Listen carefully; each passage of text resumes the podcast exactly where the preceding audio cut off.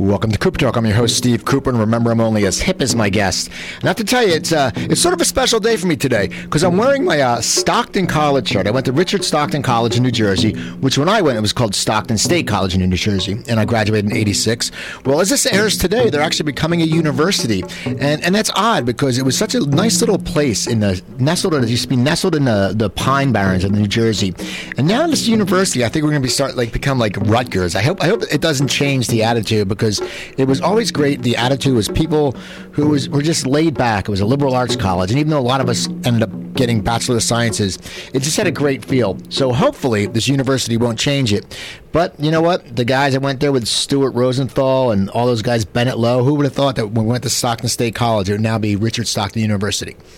Anyway, enough about that. I have a great guest today, a prolific actor in, in TV screen, stage, does a show in Glendale every year, The Christmas Carol. You know, he just he's got so much range. I actually saw him this Christmas. I saw him in a uh, Grumpy Cat. I was watching it, and I, I, me and Joanne loved that movie. And the town he's from is the first paid comedy gig I ever got was in Bethlehem, Pennsylvania, at a bar called the Fun House. And I remember they paid us forty bucks, and we were so excited. And right next to the Fun House was this little crappy hot dog stand that had the best chili dogs and pierogies. And I still remember that. But my guest today is Dan Roebuck. How you doing, Dan? Hey, thank you. Hold on. Before Steve, let me just thank those drummers. Hey, you guys did a great job. Thanks for for uh, that. I've never I've never seen 14 drummers in a studio before. Thank you. Okay, we'll see you guys.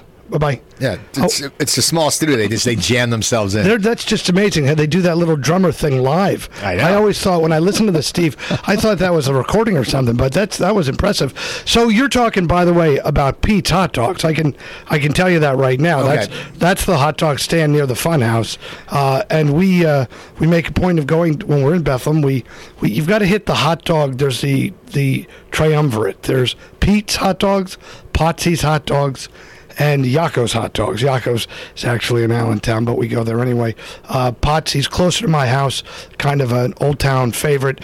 Pete's delicious, but this is these are three. If you don't, if you don't need any other reason to go to Bethlehem, Pennsylvania. You should just go for the hot dogs. Well, that's what the guy said. We did the show at the Funhouse, which I guess was sort of a biker bar, which we didn't know. And everyone's like, you know, it's a tough joint. And we went and made comedy. And it was a fun crowd, but my buddy's like, hey, we got to go. And we, there was like a guy, and, and you know, it's funny because I watched the SNL thing when they showed the old hamburger, hamburger, hamburger sketch. Yeah. It was the same thing the guy on the grill smoking the cigarette. Yeah. And I think that actually made the hot dogs better. I think it, it yeah, the little the, the ash. Sure, the ash makes it better. Listen, we have a place in Burbank called Chili John's, and uh, uh, things have changed there. Unfortunately, uh, some of the, the more colorful characters no longer work there. The the fellow who does is uh, as great a guy as there is. But uh, I used to go in there just to be insulted by a girl named Steph. She loved she loved insulting me, and it made the chili better. I need to go. I drive by there all the time. Oh, you I, have go never in. been there. It's the oldest restaurant in Burbank. It was built in '44. Okay, I have to because I drive by now. I always go, wait a second, I got to stop there. And there's a place called, uh, I think Steve's on Magnolia. That's on the right hand side. It seems like it's hardly ever open. Oh yeah, yeah. That's another. I've never. Oh, boy, and this is bad. I feel all all your listeners around the world. They're just thinking, are well, these two hugely they, fat men? No, and we are people. Dan, Dan's, Dan's in good shape. I'm, I'm the, I'm since I, I forgot my Fitbit today. I'm thrown off. I'm down to 162. That's the latest I've been since college. He's 162. Uh, oddly, he's six foot seven, yeah. so he looks, he looks like he's, he's from Zimbabwe. Now here, I, I wanted. To, can I say one other thing that's yeah, kind sure. of bothering me now? They, he told me it was a morning radio show, so I went out. I'm wearing a morning suit. I got this tuxedo. I mean, I look really great and the guy's just sitting here. He's not. He's wearing jeans. I'm wearing jeans and a t-shirt. Dan, why am I wearing this Dan's tuxedo? and it's powder blue, which is amazing. Yeah, no, it. finding that finding that in February not easy. Now I got to ask you. Yeah. You know, you graduated Bethlehem Catholic. You're going to a Catholic school, so you probably grew up in a Catholic upbringing. I did. And now how, especially in Bethlehem, because Bethlehem's a small city, not too far from Philly. When did you know? Did you know at a young age you wanted to get into acting? I mean, I, I heard you did magic tricks when you were younger. Yeah, dude. honestly, I I've had such a strange life. There's a picture of me in a cardboard television. Evidently, I talked about being on television constantly. Okay. As a child, I mean, seven years old. We can tell that's when the picture was taken, and I'm in a cardboard television because my my mom said that I always talked about being on TV, so they got me this thing from Montgomery Ward, and um, I've I don't know I I didn't know how I was going to get on television. I'm going to be perfectly frank. I didn't know what you remember in the 70s, 60s, 70s, entertainers uh, moved between mediums. John Wayne was in True Grit, but he was also doing comedy on Bob Hope. Right. You know what I mean? Dick Van Dyke was in the Dick Van Dyke Show, and he was in Chitty Chitty Bang Bang, and he was in and all the roasts. They always all had, the, ro- the everyone would roast. come Yes, do, right. You know, and you'd see Orson Welles on the roast making jokes. So th- it was a time when I didn't know what I would be. I was uh, first I was a ventriloquist. I had a Danny O'Day dummy, and then I was um, a uh, impressionist.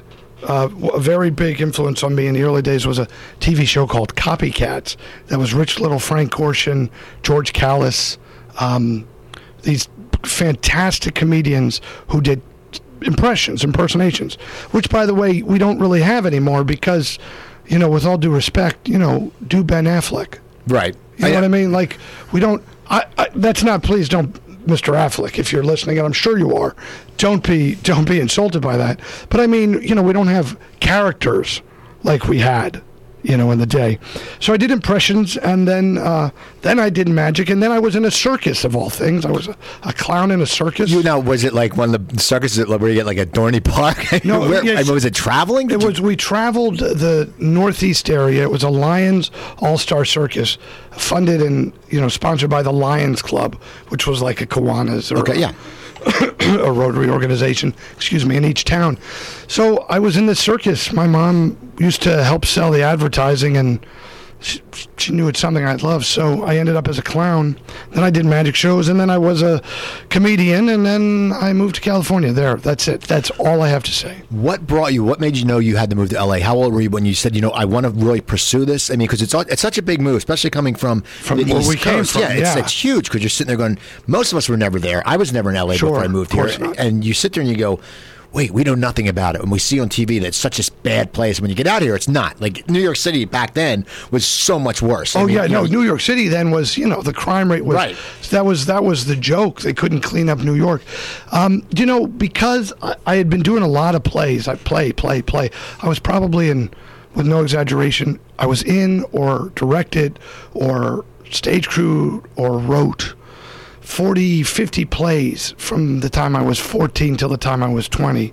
Um, and uh, I just at some point decided I wanted, you know, instead of going to New York, I wanted to go to LA.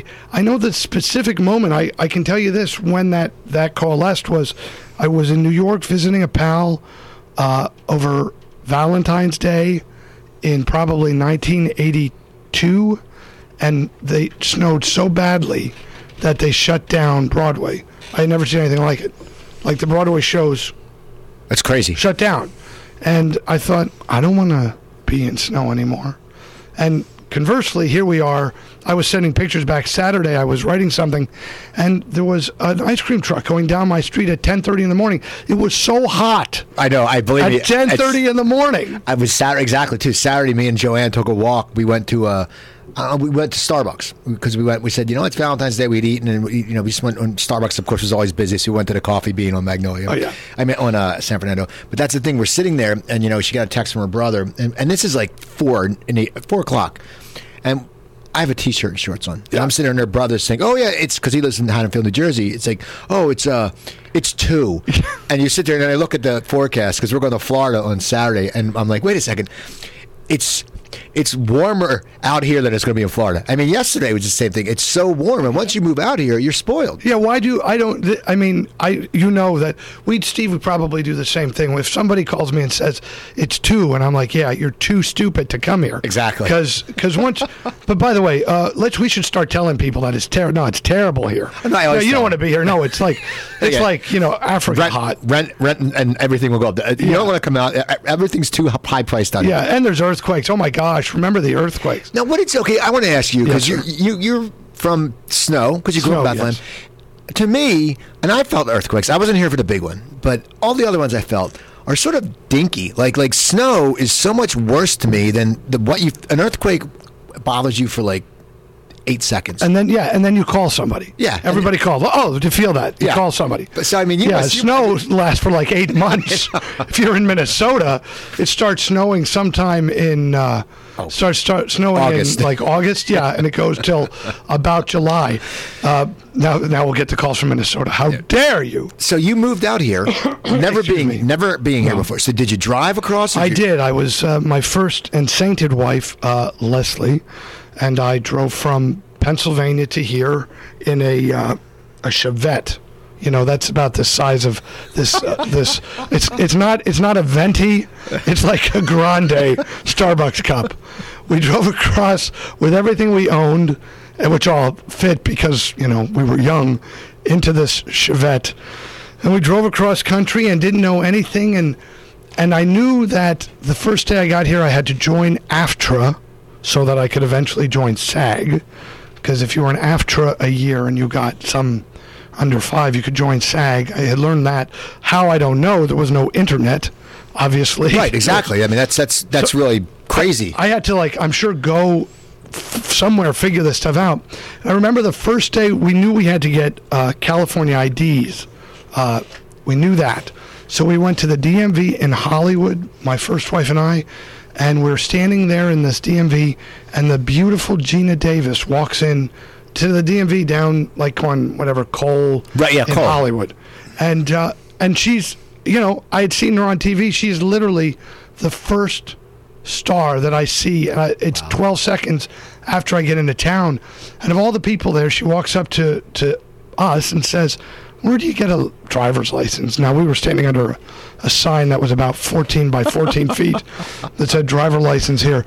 So she got in line behind us, and you know we said, Where should we live? I mean, I remember that she said, Well, you don't want to live in Hollywood. You should live in the valley. I never even heard the term. Uh, and uh, so we looked for a house or a place in the valley and realized we couldn't afford it. So we ended up in Hollywood. And, uh, jeez hasn't Hollywood changed? You think about you know you were here Excuse back me. then, and I, I, lived in Hollywood 15 years ago, and since then it's changed a lot. But when you're here, Hollywood was like you know there were some really crappy areas, and the thing is, everyone thinks, oh, Hollywood Boulevard. Back then, Hollywood Boulevard, you didn't want to walk down it. It was all these tacky, those those uh, souvenir stores and it was just it was disgusting. But even then. imagine 15 years before that, right? That's when I got here. It, you know what was strange on Hollywood Boulevard, and it, I can tell you it happened five times, six times. I was on Hollywood Boulevard a lot because the last day job I had was on Hollywood Boulevard. Uh, I wasn't hooking. I was working at a video store, um, or uh, actually, I guess the last day job was working for a film market research, but that was also on Hollywood Boulevard. Anyway, in 1984, you would walk down Hollywood Boulevard, and I'd, I'd be able to go, "Oh, dude, dude." Dude, you're on two episodes of The Odd Couple. You deliver a telegram in one, and the people would be like, "Oh my God, how do you like?" There was no IMDb. There was no right. watching something on DVD. That was just through attrition, me watching shows so much because I was such a freak for movies and TV that I knew these people. And then, literally within two years, the uh, music in, MIT came in just right. south of Hollywood Boulevard. That was MTV was getting big then, right? So everybody wanted to be a musician. So MIT Percussion Institute. All of a sudden, all the old actors were gone and Hollywood Boulevard was wall to wall, wall to wall, want to be rock stars. Okay. Overnight, overnight it changed. But in the in that day, there was still, uh, you know, music stores on Hollywood Boulevard. There were still legitimate, not touristy things. There were legitimate. Um, I, how would I say it? Like, uh, uh, uh destinations. Yeah, that, it was destination. Like every was, musician in town would go to this music. It was store. a cool. It was. Yeah. It was hip then. It was yeah. before they came in and became very touristy. So you. you Excuse me. By the way, I'm. Not, it sounds like I'm doing a Michael Madsen impression. I've had this. I did this episode of Grimm two months ago, and I haven't had my voice since. Did they? Did they put you in a lot of makeup on Grimm? They did the first time. They figured it out that nerds like me who like makeup were, were a problem because we cost too much money. Because I'm like, I'll wear the makeup, but then they also got to put on the stunt man. And that's five hours for my makeup, five hours for his makeup. But they have a great makeup man, Barney Burman. He does all their stuff. Um, but uh, no, this time I was, it was just. Uh, computer generated. I want to talk about your career more, but I want All to right. go into real quick. I want to go into. Uh, I, I, watched your uh, the, the, short, my brother Dan. Oh, Daniel, my brother. Daniel, brother. Now, Daniel, my brother. I, I know Rob talks about it you're you're a huge, huge like horror movie fan. Yes, Steve. Now, now, when did that when did that fascination start? Did you watch Wee Willie Webber when you were growing up? Did you watch him? Wait, hold on. Wee Willie Webber and Dr. Shock. Yes, Doctor Shock. Dr. Shock. Uh, these are we're we're we're we're uh, dating ourselves. And who was who was the? Uh, it was before Elvira. Who was the girl? There was a a, a black hair girl oh, in, Vampira. Vamp- in Philly. Was that in Philly? No, she, you could have maybe seen her. No, she was here. Okay. She was here. Uh, that was and that was back in the fifties. She started with uh, Roland, who became Zacherle. Uh, there was a redheaded lady who lived in Philly who did it too, and it wasn't. Oh, Elvira. oh, that you know that would have been after I left, and Okay. I know who you mean, and I, I can't that would have been after I left, Okay. and I apologize. Doctor Shock uh, was a huge influence on me as a child. I loved the horror movies, and I loved his magic, and that's why I did magic, and then ultimately kind of created this Doctor Shocker, which is most certainly an homage to Doctor Shock. Uh, people can go to docshocker.com and they can see all kinds of fun stuff. And we've done a number of documentaries that Dr. Shocker's hosted. I did live magic shows that our mutual friend Robert Welch uh, produced for me. Um, and we, I'm, so as a child, Steve, I don't know, was it the monster movies drew me to the makeup, the makeup drew me to the actors, the actors drew me to the idea that these guys, Boris Karloff, always looked different, always sounded different, always dressed different, but was Boris Karloff. Right. I, I mean, you know, you if you- we you cannot reduce the man's work to Frankenstein. You know, Bela Lugosi did uh, also uh, a myriad of characters, but he was he was uh, a little you know roped in by his very specific accent. But you know, his Igor uh, is uh, arguably one of the greatest characters that came out of the 1930s. You know, and a character that lived through a few movies. Um, so I would watch these movies and I would think, how the hell do they do that?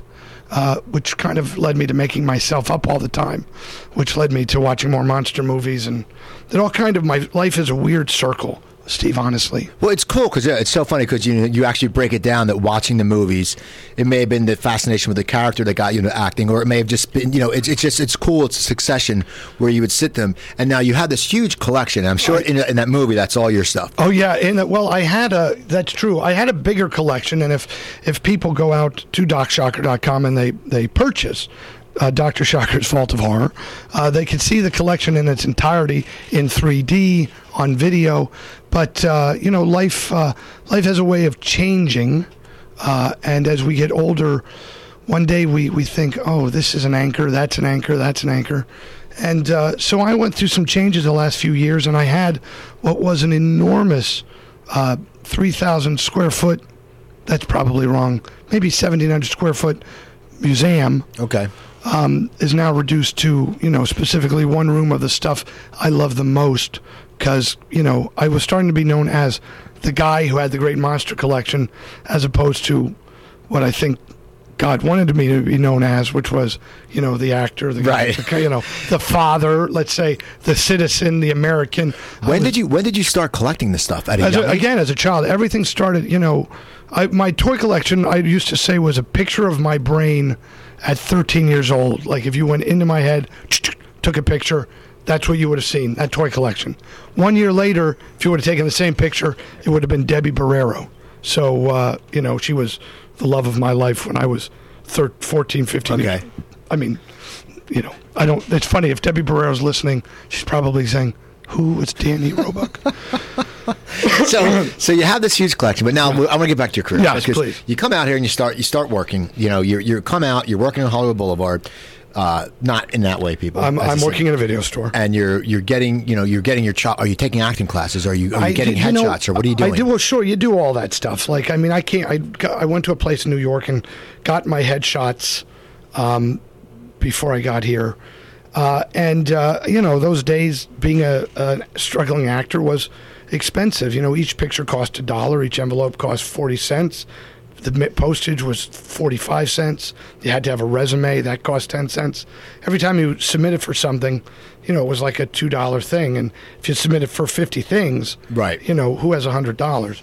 Um, back in 1984, but things I was blessed. Things moved relatively quickly um, because I I certainly did, uh, you know, see this destiny in front of me, and I I, I did everything I could to achieve it. Um, and I ended up in my first movie, this, you know, uh, movie called Cave Girl in 1984. It was the first film audition I went on. And so you got your first audition, you know? I got, I got the first, I went in to read for a little part and ended up with the lead. Okay. So, so that's, that's a great way to start. And that's a great way to start as the first name on the poster, uh, as opposed to, you know, featuring. Um, so, uh, that was kind of the, the beginning of it. Um, I shot I shot that movie in the fall of 1984. I got here in February 1984, and I was on location shooting a movie. And I can, if I can also pitch this, we recently put out um, Code Red uh, DVD, put out Cave Girl a 30th anniversary edition that I did a very very unique, strange making of for. Because I thought, how many times is there an actor who who's been blessed enough to achieve what I've achieved looks back at his first movie and instead of saying, uh, you know, I was there under duress, I kind of celebrate the fact that we went to make this movie that isn't very good, but many people enjoy it. Well, that's good. Yeah. And, and, now from there, though, then you uh, you, you start working, and then you end up on yeah. Matlock. Yeah, well, the, yeah, it was a straight. I mean, it was the the progression. Steve was was pretty quick. It was Cave Girl came out. Uh, I met a guy named Chuck Williams who worked for a manager named Wayne Rice. Chucky got me uh, a meeting with Wayne. Wayne took me on as a client with Chuck, and uh, I found myself. You know, I was I got my SAG card finally on the Love Boat. Okay, well, you got to love the Love Boat. You got to love the Love Boat, and it's good to be on it when you're starting because if you know you're on it when you're ending, you know you're ending. um, but uh, I did the Love Boat, um, and then you know, imagine this: I did River's Edge. Like, and so what was the thing? Cave Girl to River's Edge. How, you know, the, the I remember Wayne Rice called and said, "I got this script. I don't know if you want to try to play this crazy part." And I ended up with that, and I ended up with dudes, and then, you know, things. Um, well, yeah, I'll let you interview me now. Well, I feel yeah, like I'm talking too much. No, no, you're fine. That's not. That's why you're here because you have the stories. I always say people with the stories because when you have his, his, resume, you look at you go to IMDb and look up Dan Roebuck. I mean, it's it's like he has like 208 credits. I mean, now that's a lot of credits. And and the thing is, these aren't dinky credits. They're not like you know independent movie. Like people go, hey, I was in this. It's like Joe's garage. You know, these are these are great roles. I want to know. We're going to talk about that part, but during your acting, because you've acted consistently for so long in screen and TV. Yes, sir. When were you starting? Because I know you do a lot of a lot of theater work. When were you starting to parlay into theater? Were you doing it early in your career, or did you sit there and later when you knew that you had these bookings, so you didn't have to worry about well, where am I going? Because a lot of times theater actors go, well, you know, I got to keep the waiter job. Because, yeah. But for you, you because you you were consistent, you consistently get booked. I mean, look at 2000, you have, you know, the West Wing, Drew Carey. I mean, yeah, there are like 15 Nash Bridges. I mean, all these flicks. When did you start time find the time to start doing the theater more? Because I mean, it seems you love acting, so you want to use every medium, whether it be you know producing or you did produce the nudes, the short thing. I mean, when did you start really doing the, the majority of theater work? Because you do it a lot. Well, thank you um, for that. Here's how the theater work. You know, I never, I I tried to never stop. When I first got here, I, I went to this Glendale Center Theater. Uh, my second show I did was No Time for Sergeants, which had made Andy Griffith, you know, uh, famous right. back in the 50s. And uh, gave me something to talk about when I met Andy Griffith on the set of our first Matlock, uh, which we'll get to in a moment. But so the theater work that if, if people go, they can look up my theater reel on Vimeo uh, or go to Daniel Roebuck on Facebook, and it's on there. Um, the the there was a period where I did a few plays, and then and then it was about twenty years where I did no theater because two two factors. One, I didn't have the time, nor could I afford it, because once I I had my family, I've two beautiful children, Grace and Buster, who are 19 and 17. Once I had them, there was no time to kind of relax. Okay. To do the theater, uh, it was born. Then we started a theater company 28 years ago. A friend of mine's dad uh, taught at a school in Burbank this uh, at St. Francis here in town, a, a, you know Catholic school, and they said, "Hey, could you help us raise money for the school?" So, 28 years ago or so, we did Godspell, and then we did Grease, and then through you know an amazing series of events, I ended up that was my parish, and my children were going to school there. And you know, one day I said to the people around the parish, you know, 20 years ago we used to do plays up in that hall what? Really? Nobody remembered. Nobody had any idea. So we started a theater company there and, and have now done nine shows in a, in a row. Uh, we found a time that fits for them and me, which is around Christmas. Um, it's it's always been hard on my family, but uh, that was when we could get the hall, build a set, and because we're in Burbank, we have gorgeous sets. Right. We have you know we get our costumes from Glendale Costumes. We get our props from the Universal Studios Prop House. Uh, we're we got we got literally the best of the best. Now, are you all hands? Do you, are you do you have every aspect in that? I do. that? yes, it was. It was. Uh, I would say that uh, I definitely had I had great help. My buddy Jesse Adams helped often, uh, but for the most part, uh, over the years, I would produce, direct, star. Um, I would, you know, they were.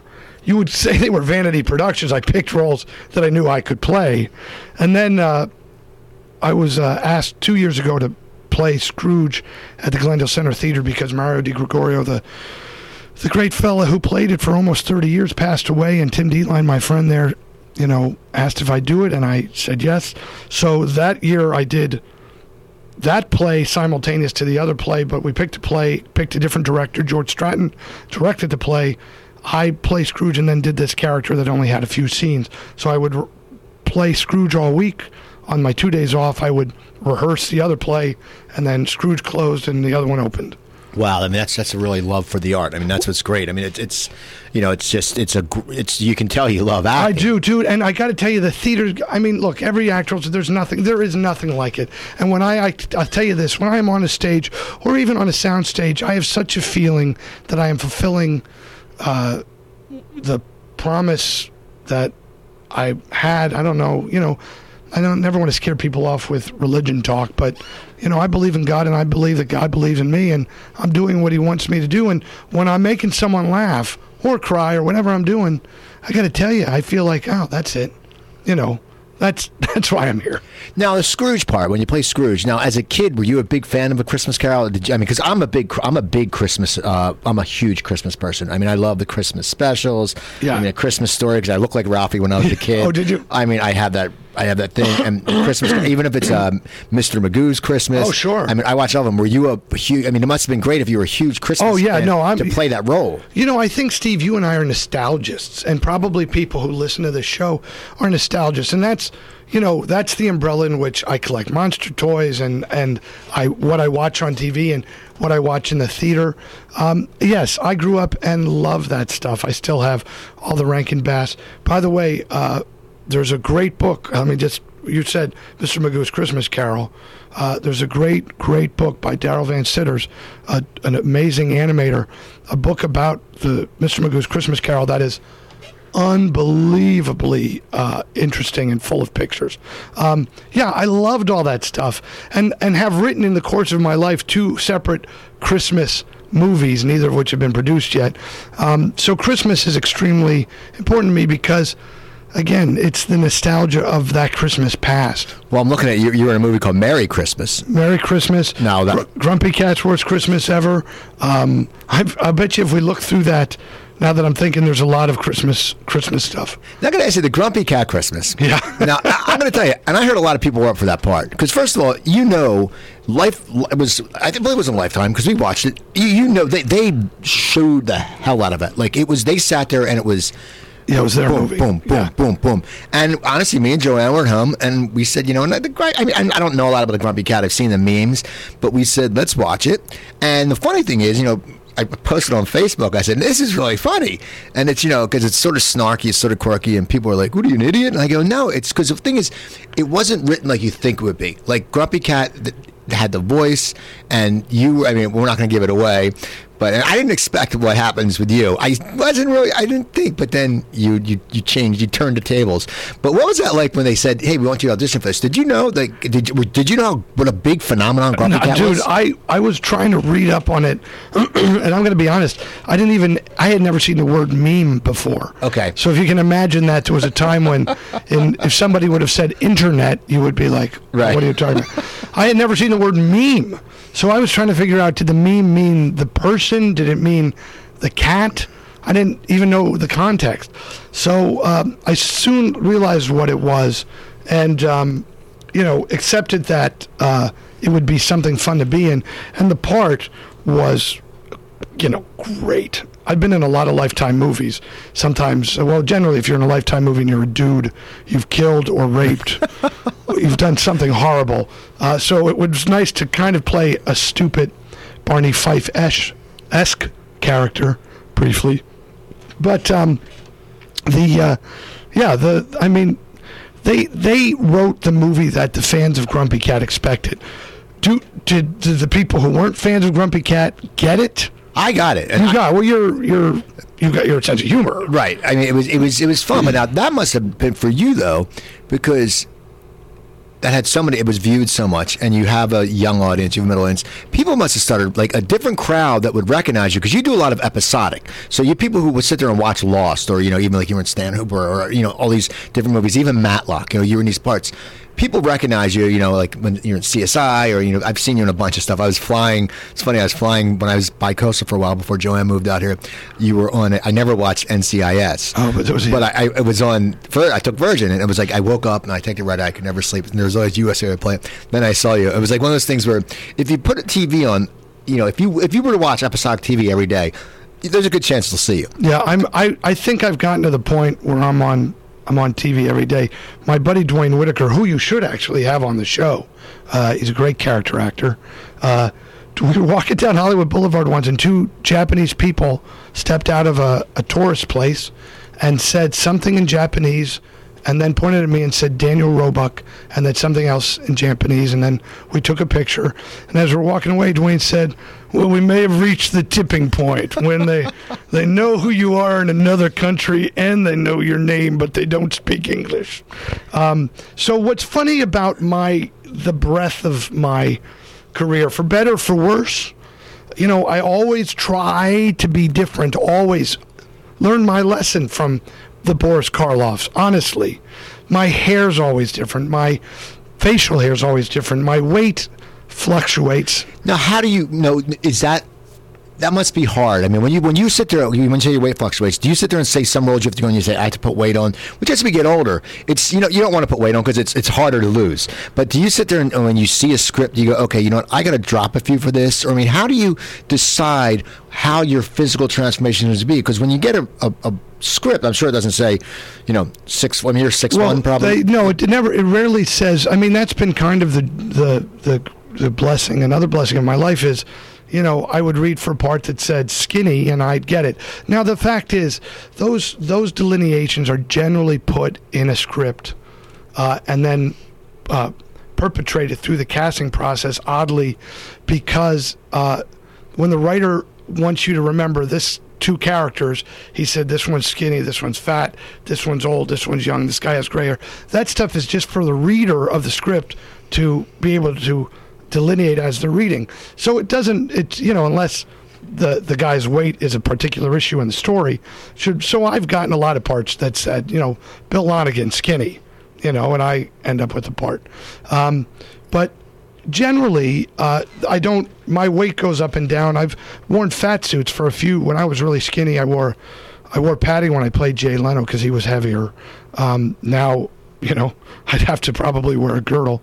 Um, but uh, actually, so we were talking, you know, when Grumpy Cat, when I was watching the the process of Grumpy Cat, I'm looking at pictures, thinking, "Holy God, I look like my father." And my father's a nice guy, but I don't want to look like my father because he's already him. So you know, I thought I'm going to drop weight. So that that started me on another trend. I've gone up and down you know, uh, heavier than skinnier, and then. But after Grumpy Came Cat, Grumpy Cat oh. came out, did uh, kids did kids start recognizing yes, you? But like, kids recognize me all the time. I'm sorry, I got off track because I'm on the Disney Channel a lot, okay. and I'm on Nickelodeon a lot, and I've played. I've I've got I've got this really wide swath of of I don't know fans seems arrogant to say, but you know the older people they love their Matlock and and. Uh, people love even Nash Bridges. And, you know, the shows that are evergreen hits like NCIS that uh, the hipsters may think, oh, you know, who watches that? Well, everybody. Know, it's everybody. show. yeah, no, everybody watches it. It's it's huge, um, and and they put these personable actors in it.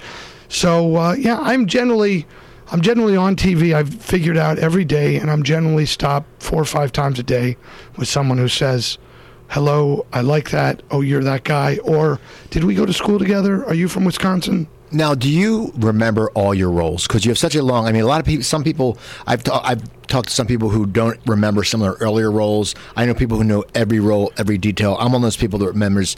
You know, I remember details about stuff. Like not when I did stand up comedy because it was so long ago. I don't really remember the shows, and there was you know you're doing 250, 300 shows a year. But because and it's such a bigger production when you do TV. I mean, if you go into a town and stand up, you do 35, 40 minutes. Right. You're not going to remember And- that. and you're out. But this year on a set, do you remember? Because I saw, and it's funny because I always love. I always love when my my guests are on Cold Case. Oh, Cold now, Case. now the funny is because I remember one time I was sitting there, and it used to be on like the Ion Network and it was a cold case marathon. They always were doing on Thursdays, and I'm watching it. And the first episode, Reed Diamond. Oh, yeah, Reed Diamond, who's been on the show, was the killer. Yeah. and I go, and then the next episode, Robert Romanus, who's been on the show, was a killer. I'm like, oh my god.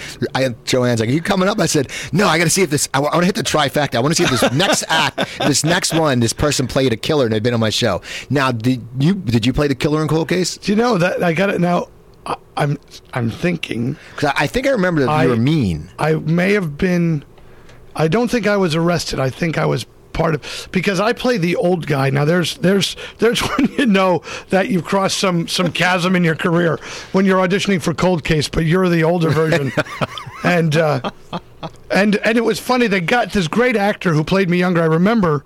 Um, he, you know, there was the great similarity, but I would say he was you know 50 75 pounds heavier than i was and i thought you know there is actually you know if you go to like your video shelf you could see exactly what i look like when i was 20 so we don't have to really guess about that. But uh, I, I should shut my mouth because i'm sure i was cast based on him because he had the more acting to do. And then they changed my eyes. I don't remember so the answer is i don't remember the outcome of every show. I remember sets. I remember that on cold case i was leaving literally the next day to do the first episode of lost. Okay. so now, Lost, I was gonna say because it's funny because I, I I watched your the your uh, reel. You, Oh, sent yeah, me. yeah. and and uh, and Lost. Now, I didn't watch Lost. Joanne loved loves Lost. i like Lost. just joanne i'd like to meet her She- someday She's great. She's, she sounds terrific and she loved Lo- she loves Lost. And now for that role. Uh, you get blown up now. I- n- now, when you signed on, and first of all, it shoots in Hawaii, so that must have been great. Oh yeah, I I mean here's the they the the the truth is I took the role sight unseen. Carlton Cuse, who uh, is an amazing writer, I knew him from Nash Bridges. He called and said, "We have this thing for you. If we'd love you to do it. It's three episodes, and you die in the third episode, but you can't tell anybody that." And I said, "Oh yeah, all right, I'm in. Call, yeah, I'm in." So they didn't send me a script. They didn't give me anything. And people say, "How do you say yes to a part without a script?" I said, "I didn't have to read a script. I read the plane ticket. It said LAX to Honolulu. the hell else did I need to read?" So uh, when I got down there, true, true story. I got in on a Sunday, shooting on a Monday, and uh, I went to the office and I said, "Could I have a script?" And they said, "Mm, "No." I said, "Oh, all right." could I have the sides, meaning the pages we're shooting? And they said, mm, no. And I said, can someone do an interpretive dance of what's Right. expected of me? I said, I don't, I don't know. I'm not the best actor, but I know if you don't actually tell me what I've got to say, I don't know how the hell I'm going to do it. So I had, I literally had no idea when I was in that office what, who, where, where. I had no idea. And so they did give me the two pages with my name printed across them for that first episode where I'm saying, like, you know, monsoon season is bad. And then I got to work that morning and I had never seen the show. And I saw these beautiful people Evangeline Lilly, are you kidding me? Josh Holloway, uh, you know, Matthew Fox. They're all they're nice looking people. And they're saying hi and everyone's very nice. And then uh, Steve Laporte, the makeup man, starts covering my body with 15 layers of filth, like clean filth, but Right. my hair, my the sunburn, and all of a sudden I look like I've actually been in a plane crash on an island, and they look like they've been in Hawaii. so that kind of started informing my character to me. I thought, well, maybe I'm a bit of a maybe I'm a bit of a douche if I won't take a shower or jump in the water, whatever these other people are doing. So, uh, yeah, that was. Uh, look, you gotta. If Carlton Cuse calls you and says, "I want you to be in something," you don't have to say, "Is it going to be good?" It's going to be good, Right. He's Carlton Cuse, If, you know Damon Lindelof, any of those guys. you know, call, um, you know that they're the best of the best. So it's a blessing to do whatever they want. So uh, I knew I was going to die, and even in the first episode, I didn't know how I was going to die, and it wasn't until I got the third episode and read it. I thought I was maybe going to die on the boat that we were talking about. Then I saw how I went and told Steve, told no one, told no one. The only ones who knew were my wife, my agent, and my manager. And uh, and when I exp- the day I exploded, they put a thing in the TV guide that said I was a new character coming to the show the next season. And my mom calls me up. She goes, "Oh my God, why didn't you tell me they're putting you on the show?" And I said, "Yeah, well, you know, watch it tonight." Like they were such masters of subterfuge. But when I blew up, I remember my little boy at the time was probably eight. He jumped, jumped, freaked out. I'm I'm enjoying that moment. Now, how did they blow you up? Because I know you, I saw your reel. You've gotten shot. You've gotten killed on a lot of shows. You've gotten yeah. shot. Even and that's it's one thing when they put a squib on you and they shoot you. Yeah. But here, you blow up. People now. It's not like it's not like one of those scenes where there's an explosion and he's running away and he catches on fire. It's a scene where he goes. He's got his nitroglycerin and he's going, "Look at this," and it's not and it's not like a little it's like a bow. how did they, how did they do? I mean, was it a flash or I mean, well, yeah, was it all CGI or how? Well, it's funny that that's a very that's a very good question because it was they. Uh, they put me in front of a green screen and it was hard because I had to do it's hard harder than you think to say a line like you're going to keep saying it but you're not you know what I mean like it's going to stop in the middle so uh, they had me in front of a green screen. They had me holding a stick of dynamite that was actually wired to set off a charge because they wanted the effects guys to see a, a, beginning of a of an explosion, so they knew where to begin their effect explosion. So green screen, standing there. They're waiting for the lights. Literally, I'm standing wired to this thing. Everybody's cell phones are off because a cell phone could, you know, set off the charge by mistake. Everybody's, and we're waiting for a cloud, standing five minutes, six minutes, seven minutes. I'm just standing there. 85 people are staring at me. I finally pulled out my phone, which wasn't on, and pretended. I said, Oh, hey, mom. No, nothing interesting. What are you doing? You know, because it was so absurd. But so then the, uh, the dynamite in my hand actually, the tip of it exploded, and that's how I disappeared. Pretty amazing. It's insane. And now I want to ask you something. Now, now you, you you do a lot of serious drama. But you did uh, they did uh, Stan Hooper with um, Brian uh, Howe. Was, was, was, Brian on that? Brian Howe was on it. He was so funny, and, and of course Norm Macdonald. Norm Macdonald. Great. What, what was it like, Ron? Because he's just he's hysterical. I mean, I, so I've heard stories like back in the day when he was doing stand up that he was just like like someone I remember told me a story. They're they're at a, driving with him to this gig and they're at a rest stop. You know, like the rest stops on the turnpike and they can't find him. They're looking everywhere, and they know they have to be at a gig, and they find him. He's just like playing a video game. Hey, what's up there? Hey, hey there. Uh, just uh, playing a little asteroid day. You get a little asteroid. very good. That's a very good impression. So, so you, uh, yeah, what was it yeah. like doing this comedy? well, you? it was uh, you, you know drama. I do. Well, I do. I mean, I do a lot of drama. Uh, I love the comedy more. I grew up watching The Odd Couple. That's the favorite show in the Roebuck household. Um, uh, my kids have been indoctrinated. If you ask my 17 year old football playing son who the greatest comedy actor of all time is, he's not going to say Seth Rogen uh, or whoever. Uh, he's going to say Tony Randall. Um, so that was great. That was a sitcom. Imagine this. That was a sitcom at Paramount Studios, right next to where we were on stage 20, I think, and they shot The Odd Couple on 19. That was a dream come true. I drive to the Paramount Gate every day. Good morning, Mr. Roebuck. Hey, Frank Bell, Brian uh, go to park in my spot and do my TV show. It was great. Uh, I don't know, you know, uh, why it didn't catch on. They didn't publicize it a lot. They moved it around a lot.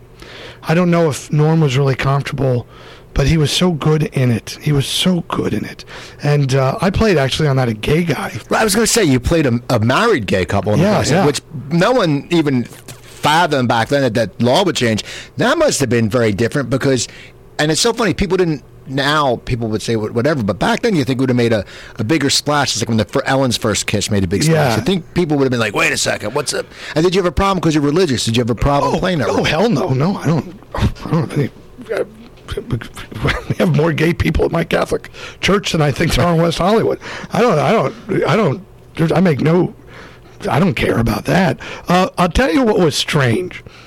We would get letters from gay people who wondered why we weren't more gay. I don't know how to say it. I was stunned by the response. The whole point of the joke was that we were like everyone else. Isn't that the point that we want to? Right. Isn't that the point? I would think uh, that we were, and that that was the brilliance of it. It wasn't that our being gay had nothing to do with who we were, or it was just, you know, we were two guys in love with each other. Garrett Dillahunt played. Uh, my husband and uh, you, Cockburn. He, Cockburn. he is he is the funniest. God, he's funny. Oh my God, he's funny. He does drama. I think he's on Justified now, playing a bad guy. Um, but we, like the joke of it was, we were just two guys in love, and I would get notes that said you should touch more, and I thought, well, you know, I mean, you, are you writing that to Norm Macdonald and his wife that right. they should touch more? No, the point is that it's the point is that that's not the point. That it's just who we are. I freaking love that show. God, that was a Barry Kemp show. Who did Coach? God, is he a oh. it's funny, you know, that moment now you asked, do you remember stuff? I remember that moment in time and I remember that I thought it could never be better. These are the greatest comedy minds, the greatest actors I was working opposite. I was working on Paramount Studios. And, you know, you just wanted to go forever. But, you know, the part of me that's been in show business now 30, 30 years knew that it wouldn't. Right. Uh, and you never plan. I, I always tell the network people, you should give me a job, should hire me to come in and talk to your your TV stars who are getting their first series. That should be like you have to go to driving school. You got to sit down and talk with Danny Roebuck about about this because I will tell you, don't buy a car, don't buy a house. I would say put your money away. I would say don't assume that this this run of 13 weeks is going to extend past this run of 13 weeks. And I I dude, I've guest star on more shows than anybody. I always say if you know, it is true that uh, there are stars much bigger than me, but like my old pal Keanu Reeves, I don't know, maybe he's been on 50 sets. I've been on 300 sets. Right, right. You know, I've had to go 300 times to introduce myself to someone new to prove that I'm not a, an idiot, to to like make the makeup people want to have me in their chair. I do that every day. But I've been on these shows with these actors who've never been on anything and they get their show and I'm on the second episode and they're already telling the DP where to put the camera. And I think, "Oh my god, You'll be signing autographs at the Hollywood Collector Show in two years. Right. Don't, you know, and usually they are. It's true. It's like that. It's funny. And I bring this up, and I brought this up a lot of shows, and I know you're on NCIS, and everyone says how Mark Harmon is the greatest guy. And, and it's amazing because there's a guy who, as we said earlier, NCIS is the biggest show on TV.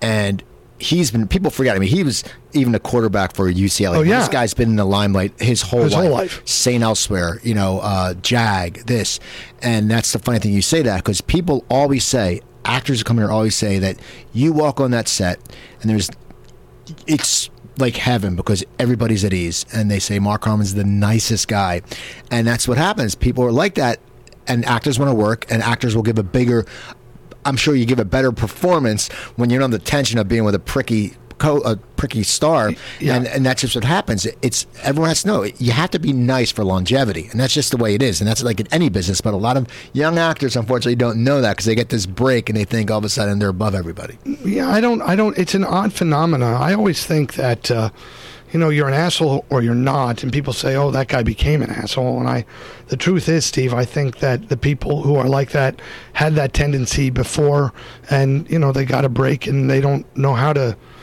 you know they don't know how to fix it. Hell, I was on Disney Channel shows with the, you know, the kid. It was like being in a Twilight Zone episode with Billy Mumy. You know, the kid had so much power, and people, you know, you just want to say someone needs to just run up behind them and and kill them. Right. Not really, but but, yeah. but you know, they they would give this power. Now, you know, admittedly, let's say that particular person, I won't even be gender specific, got some great help and is doing beautifully now. But you know, these these are the things that you know.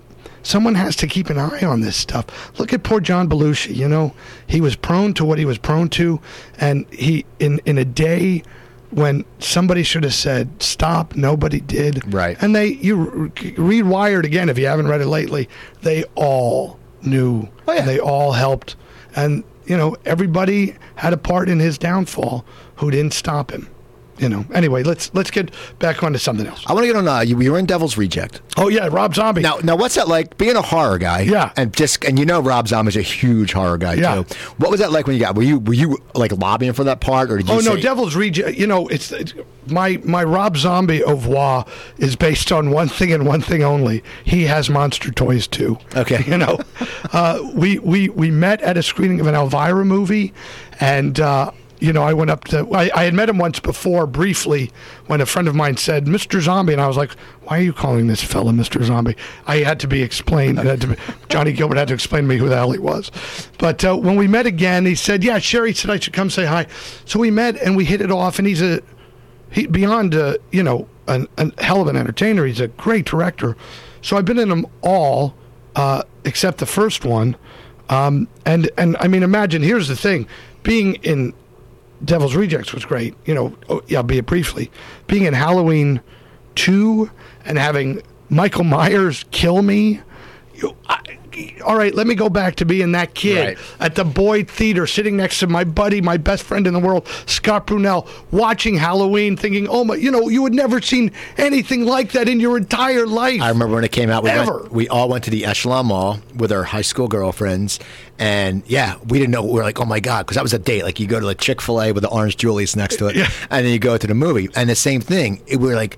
Wait a second, man! This isn't what horror movies are. Because once again, we're used to seeing them on Channel Yeah. 17. Yeah, we used to and it was seeing- crazy. Doctor Shock. No, this thing, and and so then flash forward. I can tell you the moment that uh, I was in the makeup and I had the arm and the makeup and I was at, and the camera was way down the hallway, and uh, they said, uh, you know, just uh, I was running away from it, and Tyler was wearing the mask. Tyler Mane, he comes out of the and he just yelled Dan so that I would knew when to turn around. I turn around and I saw he's six foot seven with that ma- running toward me, dude.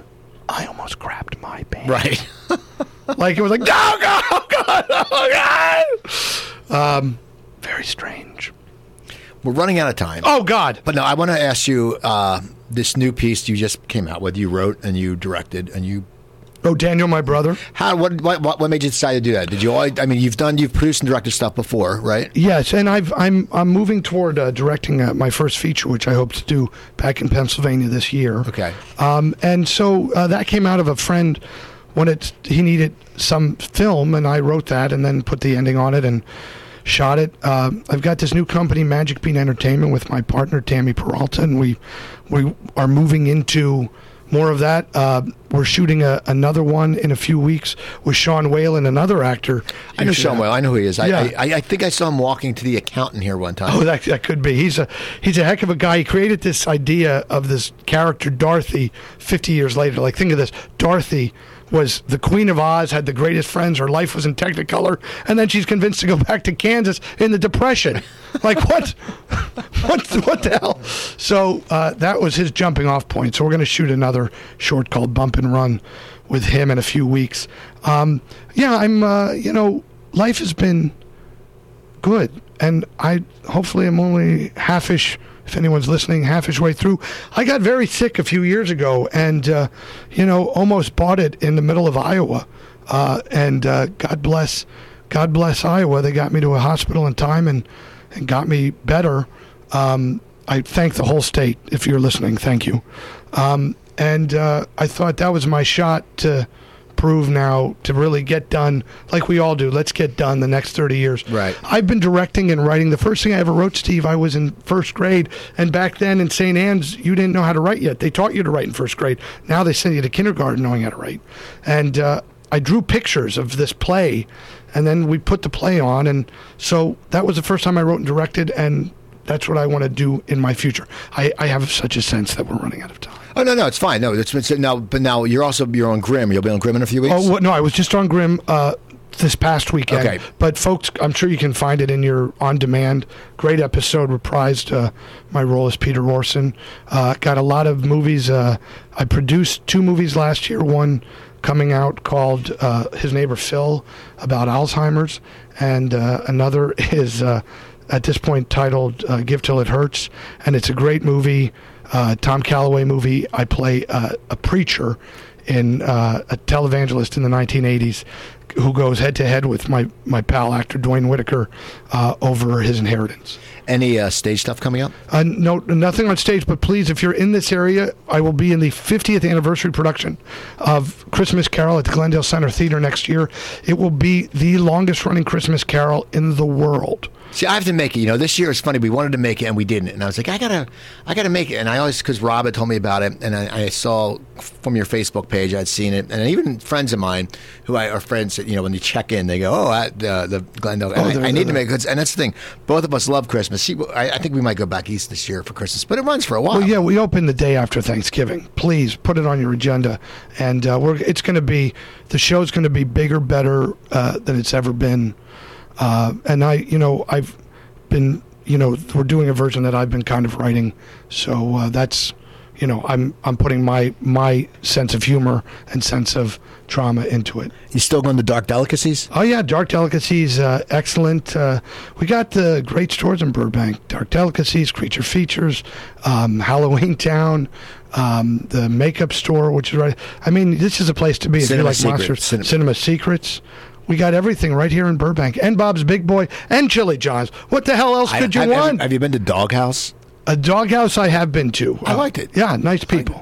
It's it's crazy because you sit there and you get your favorite restaurants. And I went to that uh, Simzy's. Oh, is that yeah, right across the street? I, I, I, went with Rob. We stopped. We went. We actually we went to the Hollywood show. Oh, and because uh, he, he, had tickets, and I said, oh, I'll, I'll, try to recruit guests, and I think I'm going to get Eric Roberts out of it. Uh, but I have to get him back in touch with him. But we went. It was all right. We just had a beer and some fries. But you know, it's good. Burbank. You know, there's so many. I always say there's so many Asian influenced restaurants in Burbank. There's too many. Like when you walk. Oh yeah, no, you want like good 18. old American food. Yeah, you went good. Yeah. But I want to thank you for coming on. It's good thank we got you. to catch what up. a gentleman you are. Now give all your just. You, you tweet? I, do, I, I should and I will uh, get on Twitter. More. Yeah, I like should. the Twitter. What'd you call me? Um, yeah, oh, so you don't have a Twitter account? I do, no. There's a Twitter account, but you know someone else did it. So I'm all right. Here's my promise. I'm going to be better about that. I'm going to get on Twitter. Okay. I I ask your listeners to, to please join the Daniel Roebuck fan page. There's some fake fan pages. I don't know what what that phenomena is. Who the hell wants to be me? Uh, if you want my bills and my uh, exactly, you know my kids' college uh, bills, please let me know. I'll send them over to you. But you'll know it's me because there's actual pictures from my life on it. So become fans of Daniel Roebuck. That's on Facebook. On Facebook, uh, go to docshocker.com. You can watch fun stuff there. See Daniel, my brother. You can see on Vimeo. Type in Daniel Roebuck reel. You'll see my theater reel or my my acting reel, and you can kind of you know if you if you think oh I want to see what he looks like blowing up, once, you can see it. And once you go watch that, you'll sit there because it, it's cool because he, he does it like a movie where there's short clips. It goes and then it goes the longer clips, and you'll sit there and go as soon as you see it, you'll go oh I know that guy, and it's funny because it's one of those things where he has been in the business for 30 years, so you see the range, and he has mustaches a lot. Uh, Rob, yeah, a lot Rob, Rob also I said yeah. he always has mustaches. Yeah, mustaches but, are good. So check him out. Thank you so much. Check him out, and uh, yeah, so people go go check him out on Facebook, the Daniel Roebuck uh, fan page, and watch his Vimeo. It's it's good stuff. And uh, go people go to my new website. I have a new well, besides go to coopertalk.net. I have over 340 episodes. Go to coopertalk.net. You can check out my shows there. You can also email me at cooper at coopertalk.net. Tell me what guests you'd like to see.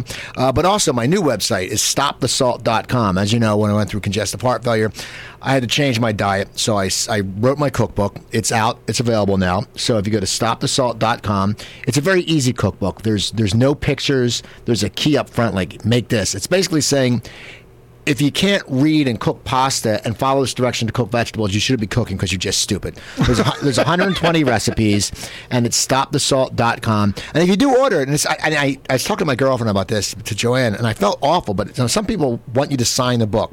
So if you order it from stopthesalt.com, I'll sign it for you if you send me when you pay for it.